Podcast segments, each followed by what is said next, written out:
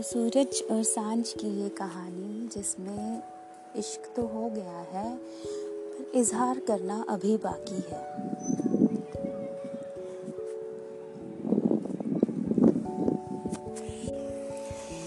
मसला ज़रा दिल का है तो ऐसी हलचल होना बनता है, पर दिल की ये धड़कनों की हलचल दोनों के दिल में है और दोनों कहीं ना कहीं ये चाहते हैं, ये जानना चाहते हैं कि क्या वो भी मुझसे प्यार करता है? या फिर क्या वो भी मुझसे प्यार करती है? अब जानने के लिए उन्हें शब्दों का इजहार ज़रूरी है या आँखों आँखों में वो शाम का इजहार काफ़ी है। बस यही सोचते सोचते बिस्तर पे करवटे बदलते बदलते आखिरकार आखिरकार वो रात उनकी गुजर ही जाती है। रात तो गुजर गई, मसला है सुबह का। क्योंकि दोनों के शेड्यूल के अकॉर्डिंग सुबह सुबह दोनों को मिलना होता है। अगर ना मिले तो पूरा दिन खराब जाता है। सुबह की उस भाग दौड़ में से निकल के दोनों कॉलेज पहुँच जाते हैं। पहुँच तो जाते हैं, दोनों एक दूसरे के सामने भी नज़रें नहीं मिला पाते। नज़रें मिलाए भी तो कैसे, जैसे ही नज़रें उठाते हैं, कल शाम का वो दृश्य, खूबसूरत सा दृश्य है, जिसमें बातों बातों में आँखों आँखों में हुआ तो बहुत कुछ था, पर समझ कुछ नहीं आया उन्हें। बस यूँ ही दोनों सिर झुकाए एक दूसरे के सामने खड़े हैं और अचानक आवाज़ आती है, सूरज! यार, मैं कब से तुम्हें ढूंढ रही हूँ इस पूरे कॉलेज में? घूम घूम के थक गई हूँ। ममा ने कहा था, सूरज है, तुम्हें कोई परेशानी नहीं है। सूरज है, इसी चीज़ की तो परेशानी है ना मम्मा? मैंने तो कहा था मम्मा को। अब उन्हें कौन समझाए? उन्हें तो बड़े रिस्पॉन्सिबल समझदार बंदे लगते हो तुम। अरे यार, थोड़ा रुक जाओ, अमानत, क्या हो गया? क्या बात है? तुम यहाँ क्या कर रही हो? मैं यहाँ क्या कर रही हूँ मतलब? तुम्हें पता नहीं है, मम्मा ने तुम्हें कॉल नहीं की? नहीं? अरे नहीं, सच में, मेरे पास कोई कॉल नहीं आई।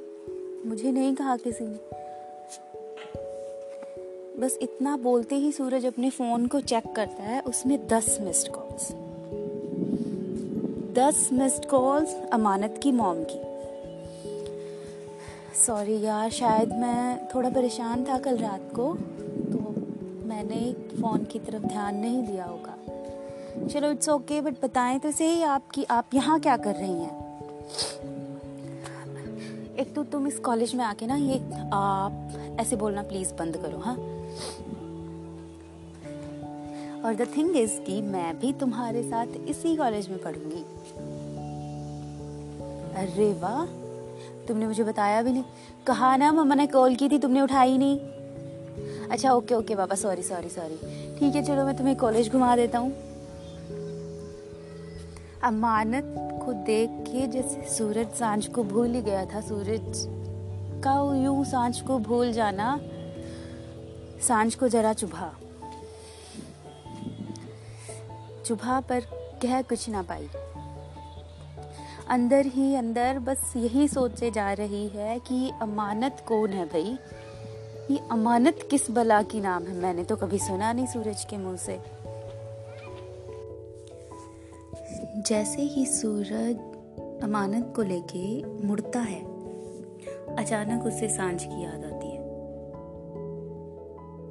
ओ सो सॉरी साँझ मैं तुम्हें यूँ छोड़ के जा रहा हूँ।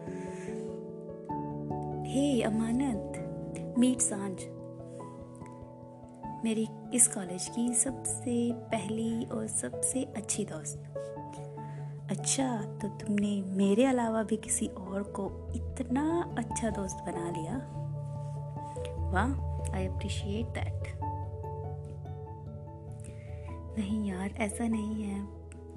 अरे कोई बात नहीं, मैंने कब कहा तुमसे कि कुछ और बात है?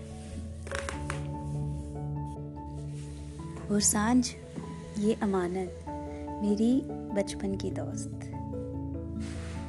हम हमेशा से एक साथ रहे हैं, हमेशा से एक साथ खेले हैं, कूदे हैं, पढ़े हैं। जब मैं इस कॉलेज में आया था ना, मुझे लगा था कि अमानत का साथ छूट गया है। पर फिर मुझे तुम मिली।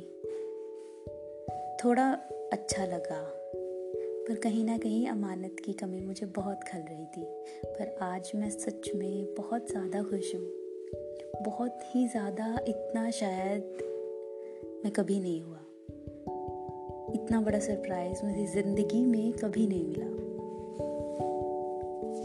इतना कहते ही सूरज वहाँ से चला जाता है और साँझ के दिल में एक रंजिश छोड़ जाता है कि आखिर ये अमानत है किस बला का नाम जिसका सूरज ने ना कभी ज़िक्र किया,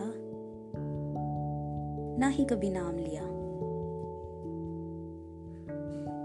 तो दोनों की मोहब्बत के बीच एक अमानत का, एक अमानत नाम का रोड़ा। या यूँ कहें, एक अमानत नाम का पुतला आके खड़ा हो गया है, जो पहले से कॉम्प्लिकेटेड लव स्टोरी को थोड़ा और कॉम्प्लिकेटेड किए जा रहा है। अभी फिर से एक वही जो प्रश्न है वो दिल में बाकी रह जाता है कि क्या शब्दों का इजहार इनके इश्क के लिए ज़रूरी है?